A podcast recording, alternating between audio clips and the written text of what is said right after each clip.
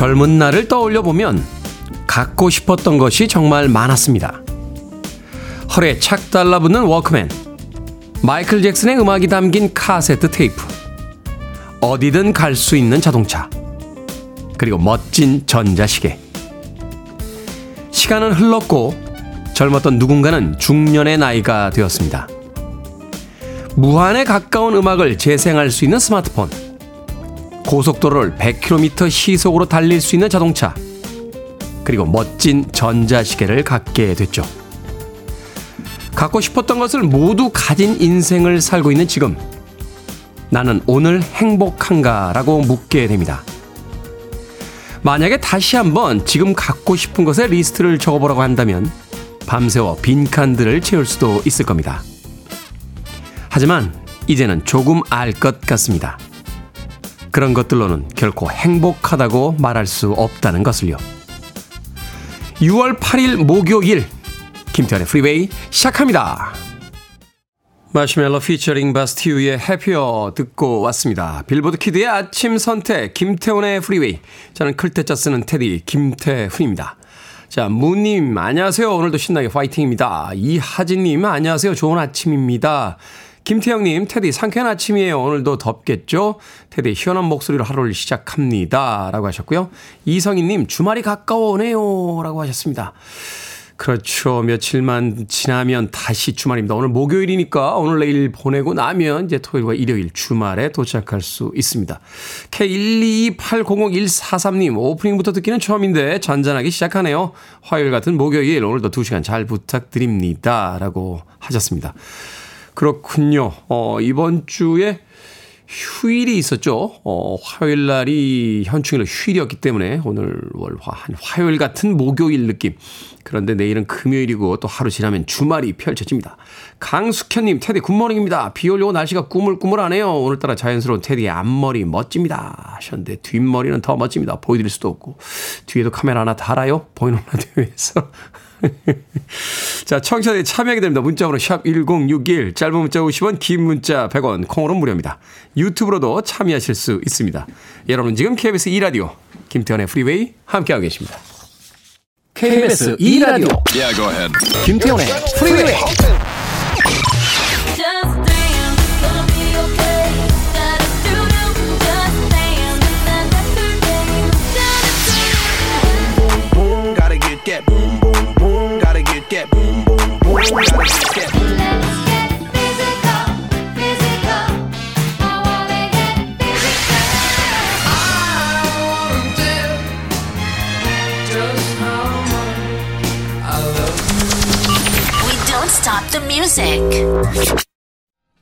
끈적거리는 색스폰 연주가 흐린 서울의 아침과 잘 어울리는군요. 칼리 사이먼의 You Belong to Me 듣고 왔습니다. 행복한 일상이라고 닉네임 쓰시는 분인데요. 테디 PD님, 작가님, 엔지니어님 안녕하세요. 목요일 아침 출근길에도 언제나 프리웨이와 함께 합니다. 어제 새로운 운동을 시작했는데 잘 안 돼서 힘이 빠집니다. 오늘은 잘할 수 있기를 바라며 여기저기 아파요 라고 하셨습니다. 어떤 운동을 새로 시작하셨습니까? 새로운 운동을 시작했는데 첫날부터 잘하는 사람이 있나요? 물론 이제 코치들은 어우 잘하시는데요. 첫날인데도 어우 원래 이 운동 하셨었나요? 막 이런 이야기를 하죠. 대부분은 다 영업 멘트입니다. 네, 영업 멘트. 네, 영업 멘트. 저도 운동 오래 했는데요. 네, 우리 코치가 항상 하는 얘기에서 어 좋아, 좋아, 하나 더 가는 거야, 좋아, 어제보다 좋아졌는데 좋아. 끝나고 나서 야 좋아졌어 그럼 아니지 형 힘내라고 하는 소리지 하고서는 그냥 지나갑니다. 어제 시작한 운동 너무 욕심내지 마십시오. 다치지 않는 게 중요하니까 운동은 이제 평생 하는 거죠. 평생. 그러니까 어제 한 운동이 갑자기 오늘 드라마틱하게 잘할 순 없다라는 걸 받아들이고 예, 천천히 아프지 않게 운동 즐기시길 바라겠습니다. 어, 8078님, 새벽부터 일어나 산딸기 밭에서 산딸기 수확하고 지금은 테디 방송 들으며 산딸기 포장하고 있습니다. 일하며 빈속에 산딸기만 먹었더니 출출해지며 고기가 생각납니다. 일 끝 마치고 고기 사러 가야겠습니다. 하셨습니다. 저는 산딸기가 더 먹고 싶은데요. 산딸기 맛있죠? 어, 저희 어린 시절에는 그 도심의 뒤에 야산들의 산딸기가 많았어요. 어, 어르신들은 이제 아침에 약수터라고 그랬죠. 물 뜨러 가시고 예, 아이들은 쫓아가서 이렇게 산딸기 따먹던 그런 기억이 납니다. 8078님. 가련동 쪽이었는데 박석고개라고 예, 기억이 나는 것 같아요. 박석고개 넘어가면은 예, 약수터가 나왔던 그런 기억이 납니다. 8078님. 오늘 저녁엔 꼭 고기 드시길 바라겠습니다. 윤이니님. 테디, 저 어제 집에서 돈을 아낄 겸 앞머리를 잘랐거든요. 근데 너무 짧아져서 호소비 머리가 됐습니다. 한숨만 나고 후회가 갑니다. 라고 하셨는데, 앞머리 곧 길어집니다. 아, 너무 후회하고 너무 한숨 쉬지 마시길 바라겠습니다. 불과 한 1, 2주만 지나면요. 어, 더 짧게 자르셨나?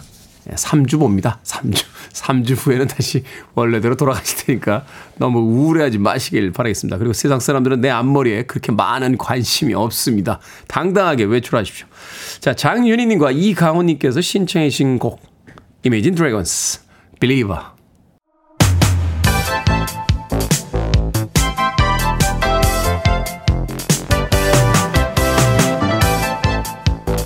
이 시간 뉴스를 깔끔하게 정리해드립니다. 뉴스 브리핑 캔디 전예현 시사평론가와 함께합니다. 안녕하세요.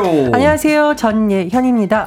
자, 결국 한국노총이 대통령 직속 대화기구인 경제사회노동위원회 불참을 선언했습니다.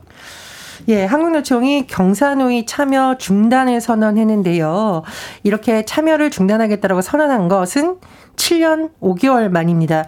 중요한 것은 지금 현 정부에서 노동개혁을 가장 강조하고 있는데 현재 상황을 보면 노정 갈등이 더 깊어질 것이다. 이런 분석이 나오고 있습니다.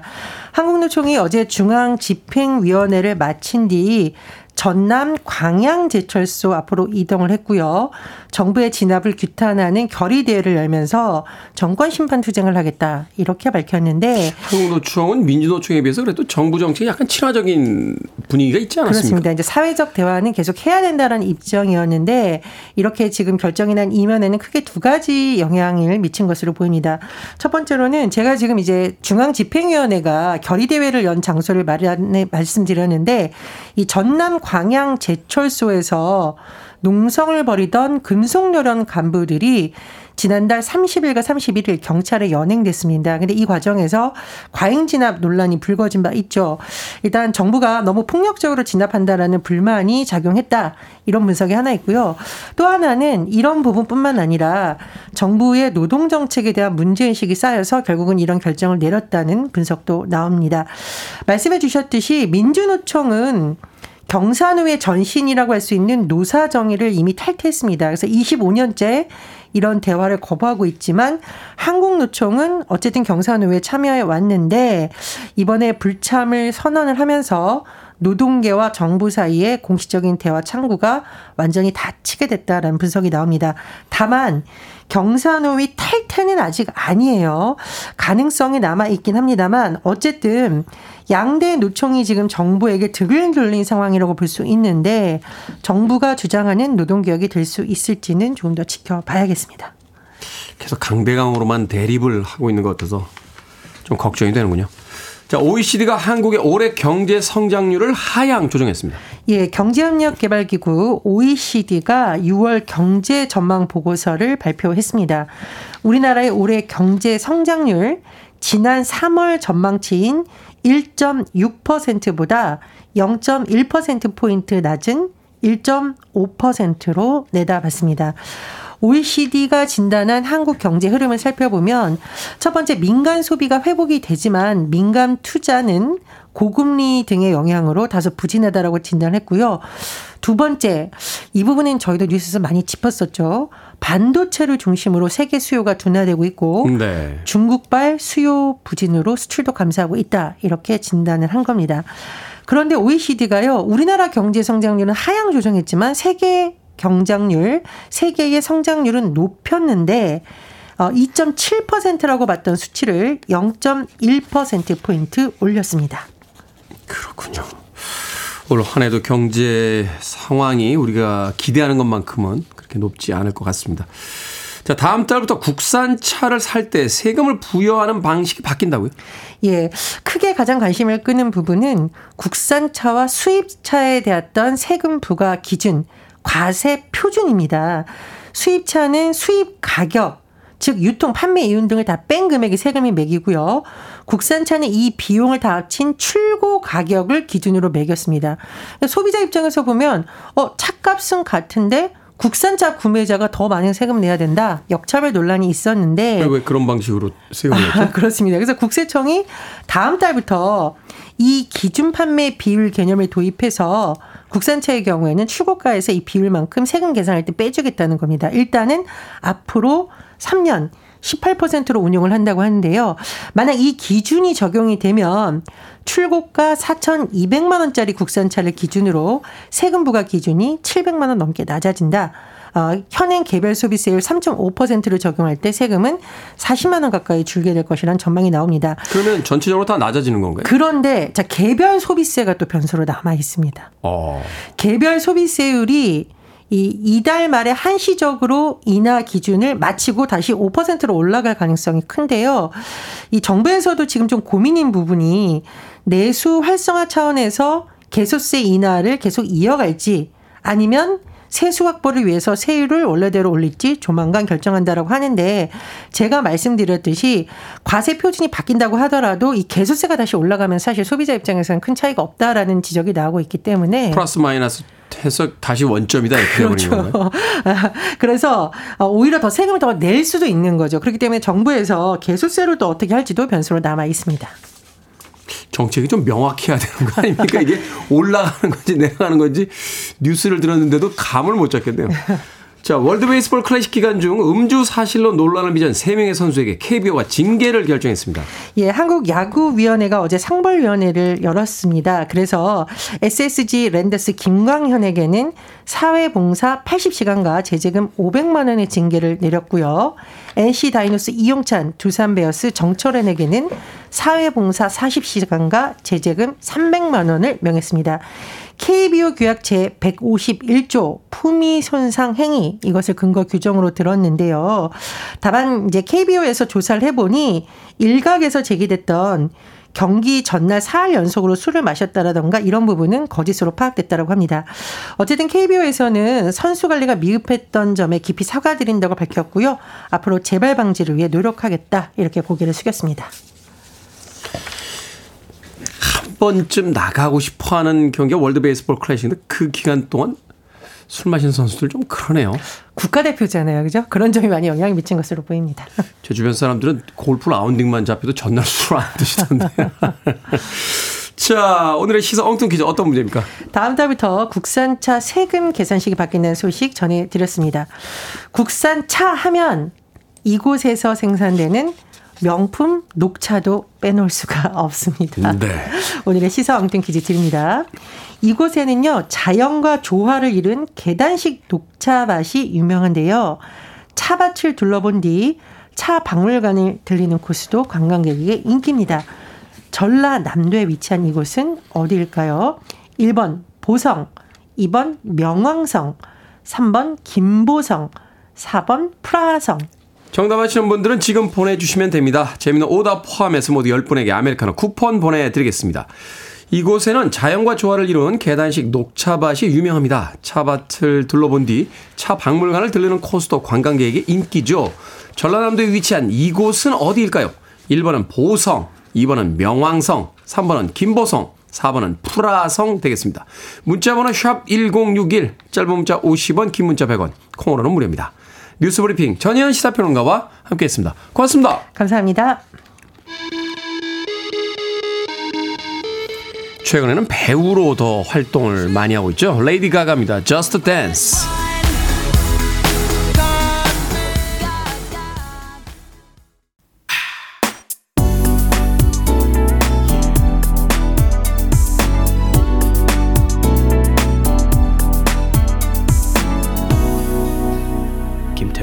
Freeway. 고승현님께서 신청해 주신 제프리 오스본의 이니 미니 듣고 왔습니다. 자, 오늘의 시사 엉뚱 퀴즈. 계단식 녹차밭으로 유명한 전라남도에 위치한 이곳은 어디일까요? 정답은 1번 보성이었습니다. 보성. 박기수님, 태운성. 태운성의 프리웨이가 이 시간 최고 프로그램입니다. 예전엔 진짜 이렇게 발음했던 것 같아요. 성, 태운성. 이렇게. 왜 그랬는지 잘 모르겠습니다. 예, 형이라고 안 하고 성 이렇게 바람을 했던 기억이 나는군요. 6890님, 보성입니다. 녹차물에 보리굴비 먹고 싶네요. 아, 맛있죠. 날씨가 더워질 때쯤이면 보리굴비, 녹차물, 차가운 녹차물 옆에 놓고, 예, 보리굴비, 이렇게 젓가락으로 탁 해서 먹으면 아주 맛있죠. 짭짤하고요. 네, 2842님, 보성입니다. 출근 중인데 보성 녹차밭 여행 가고 싶네요. 하셨는데. 저는 이미 출근을 했습니다만 저도 보성 녹차밭 여행 가고 싶습니다. 2842님. 박미연님께서는 박지성이라고 하셨고요. 8033님께서는 의성입니다. 테디방송 의성에서 잘 듣고 있습니다. 더위를 잊게 하는 방송 감사합니다. 라고 또 아침에 힘이 되는 문자 보내주셨습니다. 방금 소개해드린 분들 포함해서 모두 10분에게 아메리카노 쿠폰 보내드립니다. 당첨자 명단은 방송이 끝난 후에 김태훈의 프리웨이 홈페이지에서 확인할 수 있습니다. 콩으로 당첨되신 분들 방송 중에 이름과 아이디 문자로 알려주시면 모바일 쿠폰 보내드립니다. 어, 문자번호 샵 1061, 짧은 문자 50원, 긴 문자 100원입니다. 닉네임 초록빛이라고 쓰시는데요. 집에서 홈트 해보려고요. 도구를 샀습니다. 운동기구를 샀는데 아직 한 번도 못 탔어요. 정말 운동은 부지런해야 할 수 있는 것 같습니다. 마음은 먹었는데 몸이 안 움직이네요. 저한테 쓴소리 한마디 해주세요. 운동기구 아직 한 번도 안 쓰셨죠? 포장도 안 드으셨죠? 예, 그거 캐롯 마켓에 올리셔서 빨리 파셔야 됩니다. 그거 안 써요. 시간이 지날수록 중고 가격 떨어지거든요. 초록빛님. 운동을 했던 경험이 없는 분들은 혼자서 운동하기 결코 쉽지 않습니다. 제가 권해드리는 건 돈을 조금 쓰시더라도 집 앞에 짐에 가셔서 일단 한 3개월 정도 PT 받으셔야 돼요. 예, PT를 받으시면서 운동을 배우셔야 다치지 않고 또 운동을 하는 습관이 어느 정도 붙습니다. 그리고 짐이나 체육관 끊으신 다음에는요, 가신 날 생각하지 마시고, 아, 안 가신 날 생각하지 마시고, 가신 날 생각하셔야 됩니다. 어우, 일주일에 두 번밖에 안 가서 두 번 간 거면 엄청 많이 간 겁니다. 그리고 한 번만 가도, 한 번만 가도 됩니다. 일주일에 한 번만 가도. 예. 어머, 6일이나 안 갔네. 이런 생각하시면서 또 그만둘 생각하지 마시고, 하루만 가도 되니까, 제발 부탁인데, 예, 하루만이라도 가셔서 안 간 날보다 간 날 생각하시면서 운동 열심히 하시길 바라겠습니다. 그리고 너무 빨리, 빨리 뭔가 이루려고 하지 마세요. 지금 6월 달인데 7월 달에 지금 식스팩 만들겠다고 운동하시는 분들 계신데 안 나옵니다. 한 달 만에 안 나와요. 그러니까 평생 건강을 위해서 운동하시겠다라는 생각으로 여유 있게 하지만 꼭, 예, PT 받으시길 권해 드립니다. 자, 안효수님의 신청곡으로 갑니다. 허니 드리퍼스. 잠깐만요. 제가 이렇게까지 이야기했는데 그냥 지나가긴 좀 미안한데요. 어, 불고기 버거 세트 보내드릴게요. 예, 불고기 버거 세트. 불고기 버거 세트. 맛있잖아요. 예, 살이 팍팍 찝니다. 아, 불고기 버거 세트 드시고 나서 운동 열심히 하시길 바라겠습니다. 콩으로 오셨는데, 샵 1061로 다시 한번 이름과 아이디 보내주시면 모바일 쿠폰 보내드립니다. 짧은 문자 오시면 긴 문자 100원입니다. 자, 안효수님의 신청곡, 허니 드리퍼스.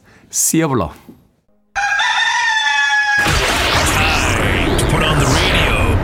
김태훈의 Freeway. Are you ready?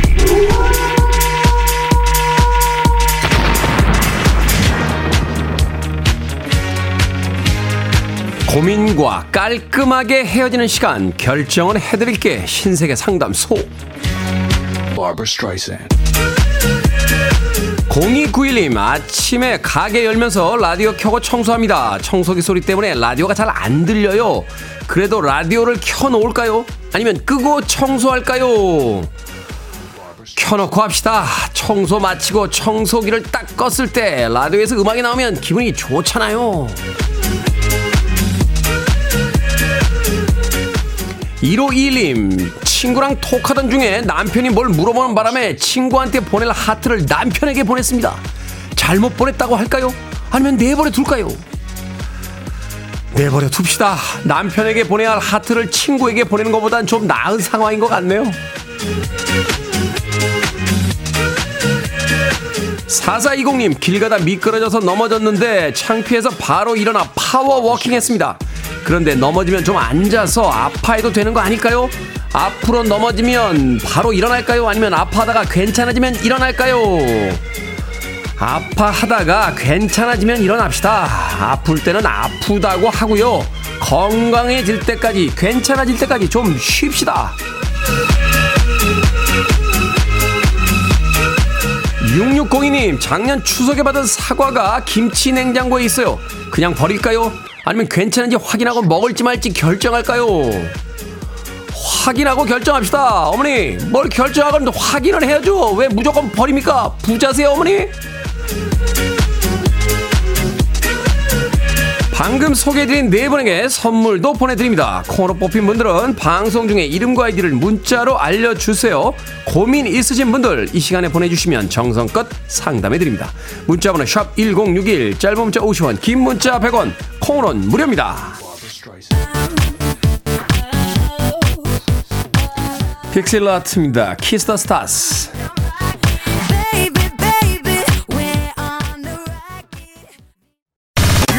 Listening to one of the best radio stations around. You're listening to 김태훈의 Freeway.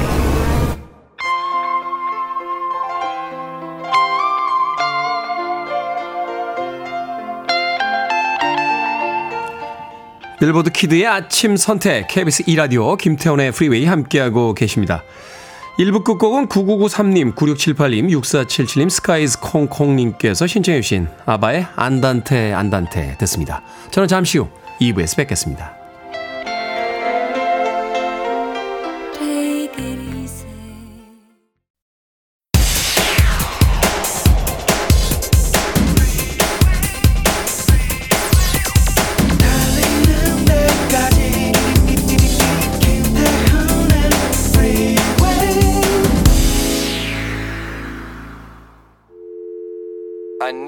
Arms around me. I need to feel your touch.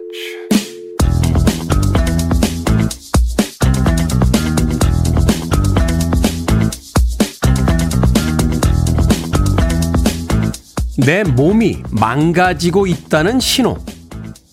별일 아닌데 짜증이 남. 계속 누워만 있고 싶음. 자고 일어나면 온몸이 뻐근함. 감정이 수시로 변함. 뭘 먹어도 소화가 잘 안 됨. 생활 패턴은 비슷한데 3년 전보다 배가 나왔음. 모든 일을 부정적으로 생각함. 만사가 귀찮고 운동을 하고 싶은 생각이 전혀 들지 않음.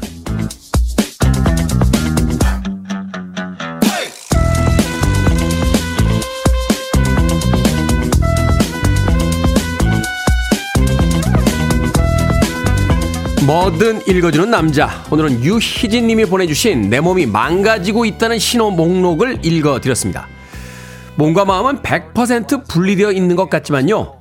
몸이 아프면 짜증과 무기력이 심해지고 마음이 우울하면 몸이 쉽게 지칩니다.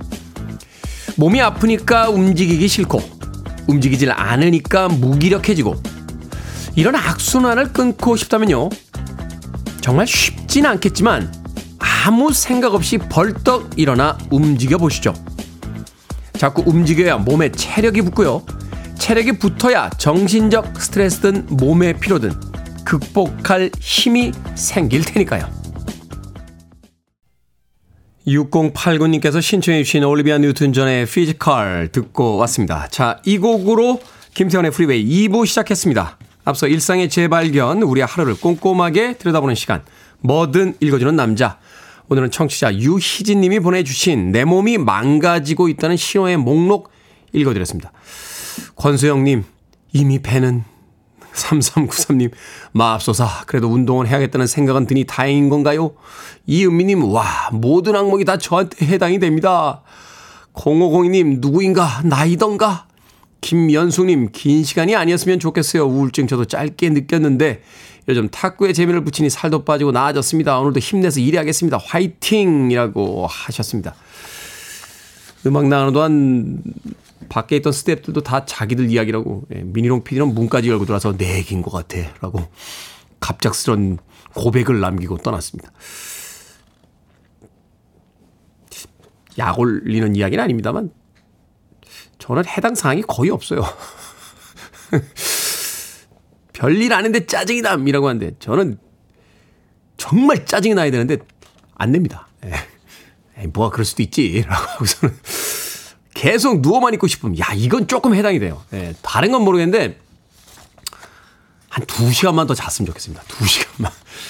두 시간만 더 자고 싶습니다. 예, 어제도 12시 조금 넘어서 잤는데 아침에 4시 만에 알람 울리는데, 아, 두 시간만 더 자고 싶다. 하는 생각이 들더군요. 자고 일어나면 온몸이 뻐근함. 예. 두 시간만 더 자면 괜찮지 않겠습니까? 예. 감정이 수시로 변함. 예. 잘 안 변해요. 예. 초등학교 6학년 때부터 계속 이 감정으로 살고 있습니다. 예. 소화도 잘 되고, 배도 그렇게 나온 것 같지 않고, 예. 뭐 그렇습니다. 예. 밖에 계신 분들이 저를 째려보는군요. 예. 좋겠다 하는 표정으로. 자, 뭐든 읽어주는 남자. 여러분 주변에 의미 있는 문구라면 뭐든지 읽어드립니다. 김태훈의 프리웨이 검색하고 들어오셔서 홈페이지 게시판 사용하시면 됩니다. 말머리 뭐든 달아서 문자로도 참여 가능하고요. 문자 번호 샵 1061, 짧은 문자 50원, 긴 문자 100원, 콩으로는 무료입니다. 오늘 채택된 청취자 유희진님에게 촉촉한 카스테라와 아메리카노 두 잔 모바일 쿠폰 보내드리겠습니다.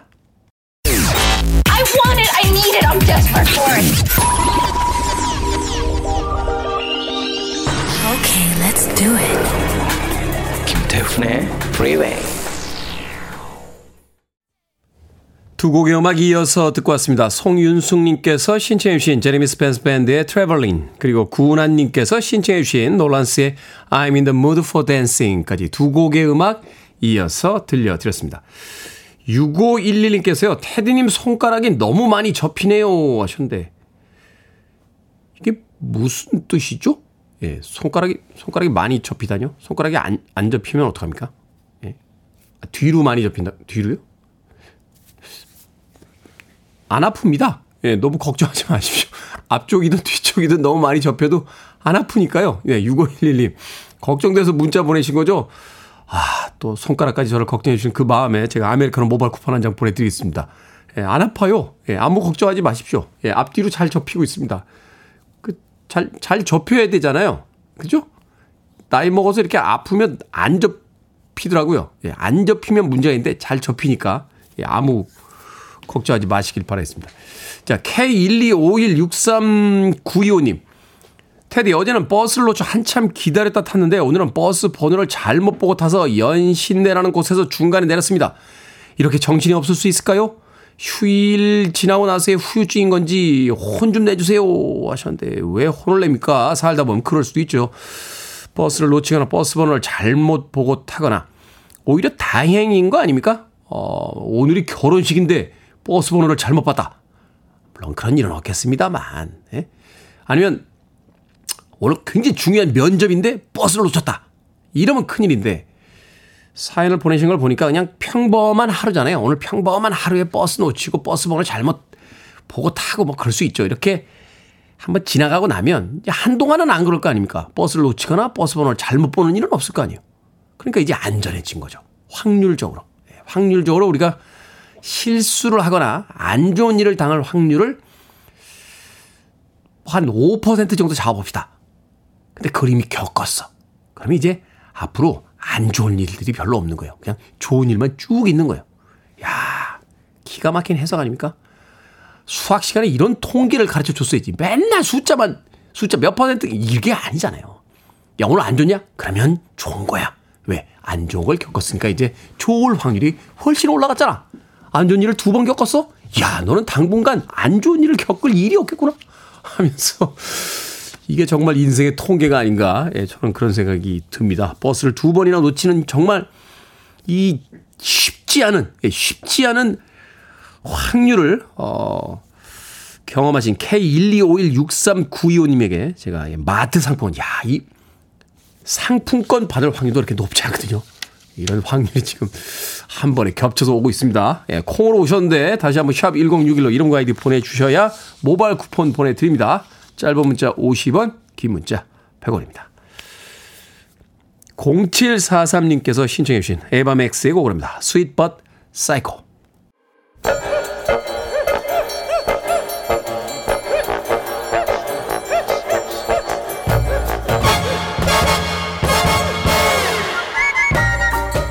온라인 세상 속 촌철살인 해악과 위트가 돋보이는 댓글들을 골라봤습니다. 댓글로 본 세상.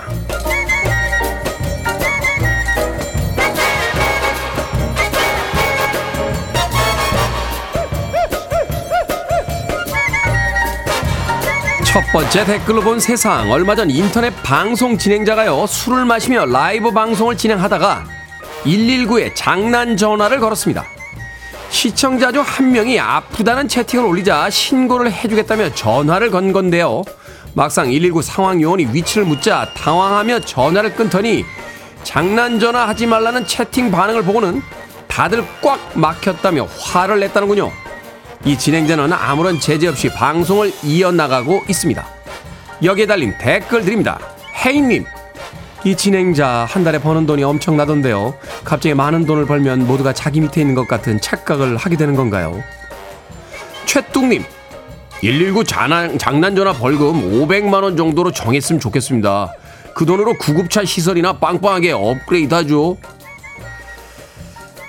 생각 좀 하고 삽시다. 이건 뭐 말하기도 한심하네요.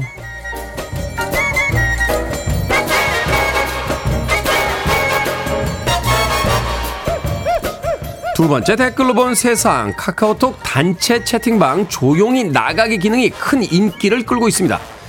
조용히 나가기 기능은 단체 채팅방을 나갈 때 땡땡님이 나갔습니다 라는 문구가 표시되지 않는 기능인데요. 지난 10일부터 31일까지 약 200만 명의 이용자가 이 기능을 활성화했다는군요. 여기에 달린 댓글 드립니다. 해핑님, 알바 그만두고 단톡방 나올 때 너무너무 좋았어요. 경제적 자유님, 형평성을 고려해서 시끄럽게 나가기 기능도 축하해 주세요. 모두의 관심을 받으며 최대한 요란하게 퇴장을 하고 싶습니다. 이 기능 왜, 왜 이제야 만들어주신 겁니까? 어찌됐건 보낸 문자 지우기, 잘못 쓴 문자 수정하기도 곧 부탁 좀 드릴게요.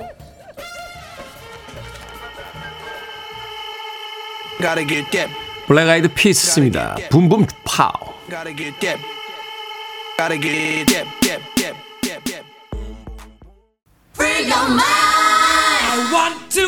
Free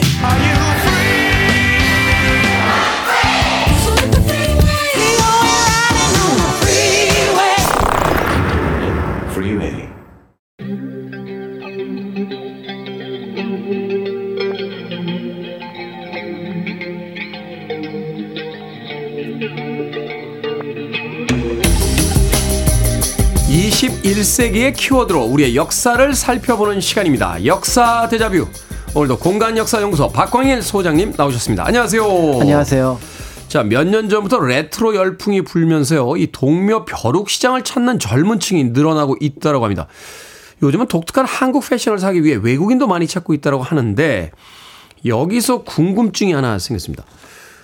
이 지역을 왜 동묘라고 부르는 겁니까? 이 동묘가 무슨 뜻입니까? 그쵸. 그러니까 보통 우리가 어느 정도는 알고 있다고 생각을 하는데 막상 누군가 물어보면 정확하게 대답하기 어려운 것 가운데 하나가 바로 동묘 벼룩시장이 아닐까 이런 생각이 네. 듭니다. 특히 이제 동묘라는 이름도 조금 낯설고요. 어, 벼룩시장이 이 동묘라는 것 옆에 있으니까 굉장히 오래됐을 것 같은데 그 내력이 어떻게 됐는지 이런 것들도 이제 궁금하게 되는데요. 말씀하셨던 것처럼 이제 동묘가 어떤 것인지 살펴보는 게 좋을 것 같습니다. 그러니까 동묘의 공식 이름은 동관왕묘. 아. 동관왕묘. 그러니까 동쪽에 있는 관왕, 그러니까 관우를 보통 왕으로 이제 표현하기도 하니까요. 네. 그래서 왕으로 모신 사당 정도로 보시면 될 것 같습니다. 그런데 이제 조선시대 관우를 모신 사당은 어, 동묘라는 이름에서 짐작할 수 있는 것처럼 몇 군데 더 있었습니다. 아, 그리고 조선시대인데 중국의 그 삼국지에 나오는 인물인 관우를 그렇죠. 그러면 동묘가 있으니까 서묘, 남묘, 북묘 뭐, 뭐 이렇게, 이렇게 있는 건가요? 그 봐, 정확하게 그렇게 이제 아? 네 개의 이제 그 관우 사당이 있었는데요. 아, 네, 그런데 이제 지금 말씀하셨던 것처럼 아니 왜 중국의 무장이었던 관우를 기리는 사당이 아, 한양 그 도성 바뀌긴 하지만 네. 한양에 있었을까 이런 생각을 하게 될 것 같은데요. 어, 말 짐작하시는 것처럼 이 관우 사당을 처음 만들게 되는 거는 중국 사람입니다. 그러니까 음. 1598년에 정유자란이 끝났을 때 어, 이순신 장군과 함께 연합 함대를 이끌었던 진린이 이제 몸이 안 좋아서 그러니까 본국으로 돌아가지 않고 한양 근처에 머물고 있었는데요. 네. 이때 갑자기 무슨 생각이 들었는지 관우사당을 하나 만들었습니다. 뭔가 이렇게 몸이 아프니까 기댈 때가 필요했군요. 네. 그래서 아마 본국에서 생각했던 관우의 사당을 생각했던 것 같은데요. 근데 진린이 만든다고 하는 관우 사당은 아무래도 조그마니까 다른 이제 명나라 장수들이 그러면 나도 돈을 보태겠소 하면서 조금 더 이제 규모가 커지게 되고 더불어서 이제 조선에 요청을 했던 거죠. 장인을 좀 네. 보내달라. 이렇게 얘기를 하면서 어 남묘라고 하는 남쪽에 이제 사당을 만들게 됐는데요. 어 명나라 장수들이 이렇게 관우의 사당을 만들게 된 배경은 이 관우가 무를 대표 하는 존재. 이기 음. 때문에 그렇습니다. 그래서 이제 자, 문무를 다 겸비했는데 그, 그렇죠. 주- 그 중에서도 이제 장수니까 그렇습니다. 네. 그래서 이제 보통 우리가 공자의 사당을 문묘라고 얘기를 하는데 관우의 사당을 무묘 어. 이렇게 이제 이름을 붙인다는 점에서 당시 명나라 장수들이 왜 이 관우 사당을 세웠는지 짐작해 볼 수가 있을 것 같고요. 거의 공자랑 이제 장르만 다르지 동급으로 봤다는 그렇습니다. 거 아니에요? 문무를 대표하는 그런 어떤 존재로 나타나게 되는데요. 이렇게 이제 만들고 나니까 명나라 장군들이 이제 선조에게 요청을 한 것 같기도 하고 요구를 한 것 같기도 한데 음. 한번 사당을 찾아오시라. 이렇게 해서 선조가 한번 이 사당을 찾아가기도 했습니다. 그런데 이제 요 지금 말씀드렸던 거는 남쪽 숭례문 밖에 만들었으니까 남묘라고 하는데 네. 여기에 다시 관악묘를 동쪽에 세우는 논의가 이루어지게 됩니다. 이거는 이제 국가 차원에서 이루어지게 되는데요. 여기에는 이제 명나라 황제의 명을 받은 사신이 조선을 찾으면서 명나라 황제가 일종의 이제 조그만 금액을 내려줍니다. 네. 조선에 어 정식으로 관우 사당을 만들면 좋겠다. 이런 어떤 명을 받고 온 거고요. 여기에 따라서 이제 조선에서는 어디에 사당을 만들면 좋을까 고민하다가 흥인지문 받기 좋겠다. 이렇게 이제 결정을 합니다. 어찌됐건 뭐 우리 우리 조상은 아니니까. 그렇죠. 그런데 이제 명에서는 이왕 만드는 거 숭례문 밖에 만들면 좋지 않겠느냐. 남쪽을 이제 조금 더 높이 평가하는 부분들이 있었습니다. 그러자 이제 조선에서는 남쪽에 이미 관악묘가 있으니 동쪽에 세우는 게 어떻겠느냐라고 이제 설득을 해서 1601년 임진왜란이 끝난 지 3년 뒤에 지금의 동묘, 동관악묘가 만들어지게 되는데요. 어, 이 동묘 설립 과정에서 명나라는 무려 2,400명의 기술자를 파견했다라는 기록이 남아 있습니다. 더불어서 이제 이 건설에 참여했던 거는 이제 조선인 장인들이 될 것 같고요. 그런 면에서 한중 공동 건축물 이 라고 볼 수가 있는데 실제로 지금도 동묘에 가서 보면 우리나라 건축의 문법과는 전혀 다른 네. 건축 그렇지만 또 일부에서는 우리 건축의 모습들을 볼 수 있는 것들이 만들어지게 됩니다. 아주 독특한 건축물이네요. 그러니까 말하자면 이제 중국과 우리 우리와 중국의 어떤 그이 건축 기술과 문화가 이렇게 한데 섞여 들어간 거잖아요. 그렇습니다. 그래서 어떻게 보면은 중국적이지만 또 어떤 부분에서는 이제 한국적인 모습들이 그대로 드러나 있는데요. 그런데 이제 이렇게 동묘, 이제 남묘가 만들어지게 된 이후에 한참 지나서 고종 때 다시 이제 북묘, 서묘를 잠시 만들었던 기록이 남아 있어서 결국 조선 시대를 기준으로 보면은 동서남북 네 곳에 관우의 사당이 있었고 그 중에 지금 대표하는 곳이 동묘가 되었다. 이렇게 보시면 될 것 같습니다. 그 우리나라 사람들도 이제 중국 역사를 어느 정도 아니까 사실 이제 중국과 우리의 관계가 그렇게 좋지만은 않잖아요. 그런데도 불구하고 삼국지의 관우에 대해서만큼 되게 그 좋은 평들을 많이 하면서 그렇죠. 호의적이기도 오. 하고요. 또 이제 네. 관우가 신뢰를 상징하기 때문에 무인뿐만 아니라 장사하시는 분들도 관우를 굉장히 높이 평가하기도 합니다. 아 그렇군요. 이 중국에 하면 관우 사당이 제일 많다는 뭐 그런 이야기도 들은 적이 있는데 그렇습니다. 네. 진짜 맞지도 안 하고 이렇게 뇌팔 수술 막 이런 거 하신 거 진짜일까요? 그건 저도 잘 모르겠습니다. 바둑 두시면서 네. 일단 화- 당시에 화타가 그 시대 사람이 아니었다는 점에서 앞뒤가 안 맞는 거죠. 그렇죠. 알겠습니다.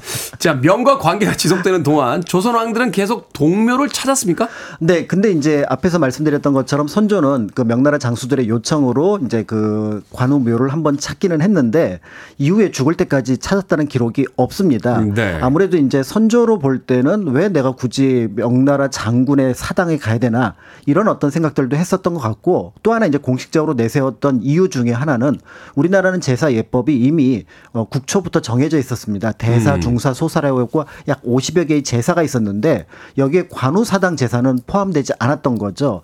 그런 면에서 이제 선조는 그거를 이유로 나서지 않았다 이렇게 이제 보여지는데요. 다만 이제 광해군 때는 명과의 관계가 좀 복잡했던 부분이 있었고 명의 눈치를 좀 봐야 되는 부분이 있어서 잠시 이제 광해군은 관우의 사당을 찾아보기도 했었습니다. 더불어서 네. 우리 나라 제사 가운데 이제 소사 작은 제사에 이 관우사당 제사를 이제 포함을 하기도 하는데요. 숙종 때 이후로 이 관우사당을 왕들이 찾기 시작합니다.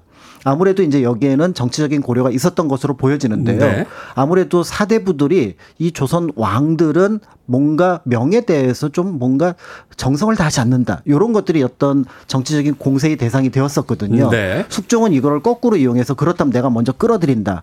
이런 부분으로 아마 이 사당을 찾은 것으로 보여지게 되는데요. 정치적인 또 해법의 하나로서 또 사용을 했다. 그렇습니다. 더불어서 이제 국왕에 대한 충성을 요구하는 것. 광우는 충성의 상징이니까 그래서 신하들에게 어떤 충성을 요구하는 면으로 찾게 되면서 영조 정조 이후로 동묘는 조선 역사에서 중요한 사당 공간으로 자리를 잡게 됩니다. 네. 그런데 이러한 공간들이 이제 역시 변화를 일으키는 거는 이제 일제 강점기 직전 통감부 시절부터 나타나게 되는데요. 어, 네 곳에 있었던 관왕묘, 관묘를 모두 동묘로 합사를 하고 나머지 사당을 없앱니다. 그래서 우리가 남묘, 서묘, 북묘라는 이야기를 못 들어본 거군요. 그렇죠. 이름은 들어봤지만 사실은 그 실제 모습을 보기 어려운 이유가 어. 이렇게 되었다라고 볼 수가 있고요. 다만 그 건물 자체가 조금 독특하고 그다음에 유력 어떤 유래가 좀 깊기 때문에 이제 보물로 지정이 되었는데 1970년대에 이 여- 일대를 사적이 아닌 동묘 공원으로 지정을 합니다. 그러니까 음. 조금은 자유로운 분위기에서 사람들이 찾아올 수 있게 되었다라고 볼 수가 있는데 이런 면에서 이제 우리가 알고 있는 동묘라는 공간이 어떤 의미로 현재까지 이어졌는지 네. 이런 것들 이제 살펴보신다면 이제 덧붙여서 그 이후에 그 옆에 만들어지는 공간의 의미도 같이 생각해 보실 수 있을 것 같습니다. 그렇죠. 뭐 마냥 자랑스러운 것만 역사는 아니잖아요. 어떤 과거의 일화를 통해서 우리가 생각해 볼 수 있는 지점들이 있다라면 분명히 사적으로 지적이 될 만한 그런 곳이 아닌가 하는 생각이 듭니다. 어릴 때 참 좋아했다. 오송 돌파. 고용 화백이 그린 삼국지에서 그렇죠. 항상 고용 화백이 등장인물 소개할 때 그러셨어요. 어, 본인과 이름이 같은 우, 관 우 이렇게 고우영 화백께서 가장 총애했던 캐릭터로 기억을 하고 있습니다. 자 노래 한 곡 듣고 와서 동묘에 대한 이야기 계속해서 나눠보도록 하겠습니다. MC 해머의 음악 듣습니다. Pray. MC 해머의 Pray 듣고 왔습니다. 빌보드 키드의 아침 선택, KBS 2라디오, 김태훈의 프리웨이, 역사 데자뷰, 박광일 소장님과 함께 오늘 동묘에 대한 이야기 나눠보고 있습니다. 자, 앞서 조선과 명의 협의로 관우 사당인 동묘가 생겼다라고 말씀을 해 주셨는데, 그렇다면 이 동묘 근처에 벼룩시장이 형성된 건 언제부터입니까? 네, 어, 동묘 일대의 벼룩시장이 생긴 것은 어, 동묘와는 조금 다른 역사, 즉 우리 현대사와 관련이 있다라고 보시면 될 것 같은데요. 네. 어, 한국 전쟁 이후 서민들이 이제 서울 인근에 많이 모여 살았던 곳이 바로 청계천변입니다. 그러니까 자연스럽게 생계 유지를 위해서 일하는 사람들이 생겨나게 되는데요. 예를 들어 뭐 고물을 모으는 분들도 있고 또 노점상도 생기고 하면서 사람들의 움직임이 많았던 곳이 바로 이 청계천 북쪽, 그러니까 동묘 그다음에 황학동 일대가 되는 것 같습니다. 그런데 1960년대에 청계천 복개 공사가 진행이 되면서 네. 이 일대에 살던 서민들이 여기저기로 이제 흩어지게 되는데요. 이러면서 사실은 이 중에서 이제 고물상 중에서 조금 성공한 분들은 소품, 골동품을 파는 가게를 운영을 하고 있었거든요. 이분들이 청계천 북쪽으로, 그러니까 그 복개가 이 진행되지 않은 북쪽인 황학동 일대에 자리를 잡게 됩니다. 네. 그러자 정부에서는 이들 상점을 정식으로 허가를 해주고 여기를 어떤 특별한 문화 공간으로 만들어야겠다라는 생각을 하면서 골동품 전문 시장으로 이제 부르게 되었는데요. 한 200개 정도의 상점이 원래 있던 곳을 포함해서 다른 곳에서 옮겨오게 되면서 성황을 이루게 되었던 거죠. 이게 그러니까 처음 시작부터 어떤 앤틱, 뭐 골동품, 뭐 이런 게 아니라 그렇죠. 이게 이제 가난한 서민들이 모여 살면서 이제 고물상을 했는데 고물상이라는 게 옛날 물건들이 많이 나오는 곳이잖아요. 근데 그 중에서 이제 가치를 알아보는 것들을 이제 골라내서 장사를 잘 하시던 분들이 이제 말하자면 이제 골동품 상이 되면서 그렇습니다. 그런 상점들이 늘어나기 시작하자 골동품 전문 시장이 됐다. 그렇습니다. 그런데 여기에 또 한 번 변화가 일어나는 게 네. 이제 아시안 게임이 일어나면서 이 일대를 또 정비를 합니다. 그러면서 여기에 있던 그 골동품 상들을 다른 곳으로 옮기는 어떤 조치를 취하게 되는데요. 네. 예를 들어서 이제 좀 규모가 있는 상점들은 장안평, 인사동, 이태원 등으로 이제 옮겨가게 되면서 음. 이쪽에 있었던 어떤 의미에서 보면은 골 동품 상권은 이제 없어지게 되고요. 음. 그런데 상권은 이미 만들어져 있으니 그 자리를 대신 채웠던 게 바로 누- 어떤 분들이냐면은 중고 전자제품 거래하는 분들, 아. 그 다음에 이제 조금 소품의 기계들을 수리하는 분들, 이런 분들 또 이제 저렴한 물건을 파는 분들이 여기에 이제 다시 모이게 되면서 또 이전과 다른 어떤 분위기를 만들어내게 되는데요. 그런 과정 속에서 사실 이제 황학동 청계천 7가, 7가 8가 정도에는 이제 노점 상인들도 또 많이 모이게 됩니다. 음, 네. 이러면서 점포를 가진 상인들, 노점 상인 사이에 또 갈등도 생기는 복잡한 양상을 보여줬던 그런 공간이었습니다. 그렇군요. 사실 저도 예전에 이렇게 자취하고 이럴 때 전자제품 사러 몇 번 갔었거든요. 정말 없는 게 없습니다. 그렇죠. 들리는 말로는 뭐 탱크도 어딘가 있다는 이야기가 있는데 확인은 해본 적이 없어서. 자, 청계천 보건공사를 했잖아요. 맞습니다. 그러면 또 한 번 변화가 생기지 않았겠습니까? 맞습니다. 이렇게 청계천 보건공사를 하게 되면서 또 한 번 이 지역이 이른바 이제 정비에 들어가게 되는데요. 이 과정에서 이제 그 여기 있던 상인들하고 서울시 사이의 갈등이 조금 더 격해지는 모습들이 만들어집니다. 이때 이제 어떻게 보면 고육지책으로 만들어낸 게 당시 이제 동대문 운동장을 풍물시장이라는 이름으로 맞아요. 예, 열어 기억이 주었던 납니다. 적이 있게 되는데요.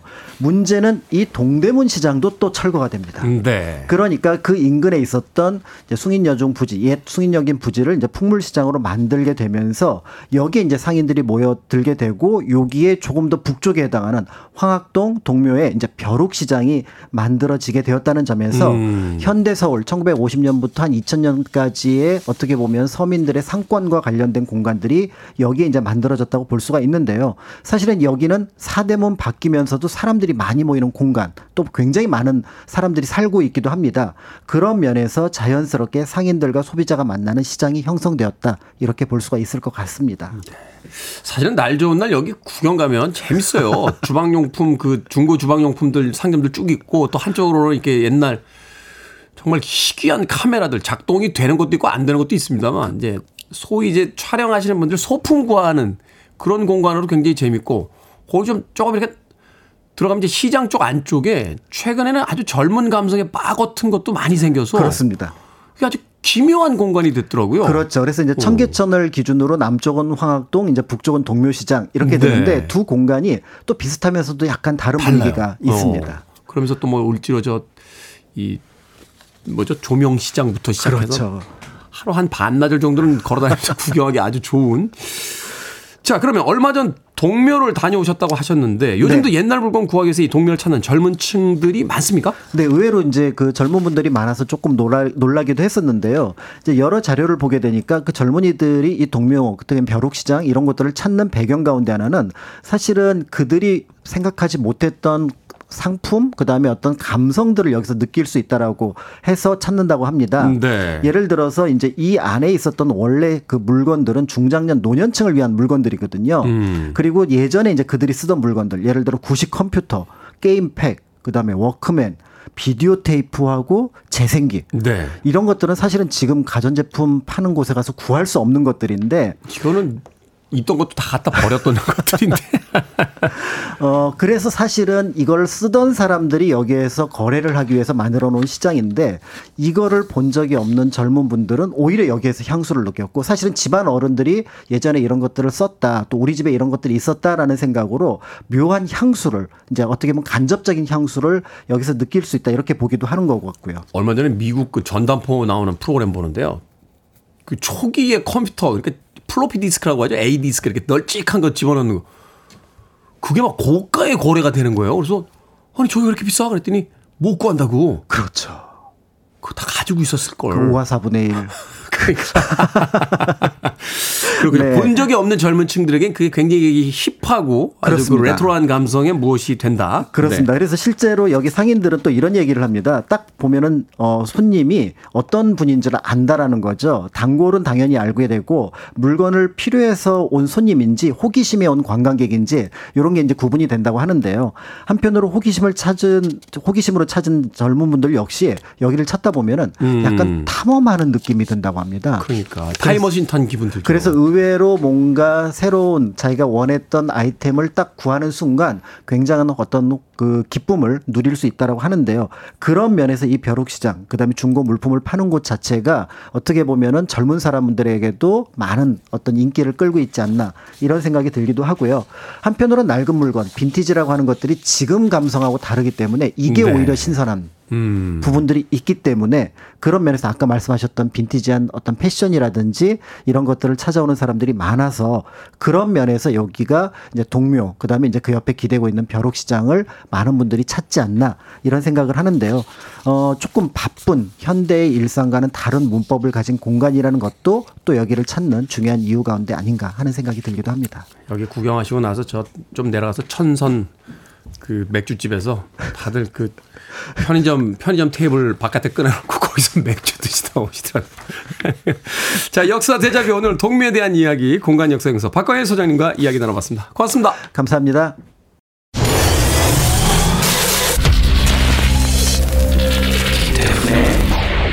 Freeway.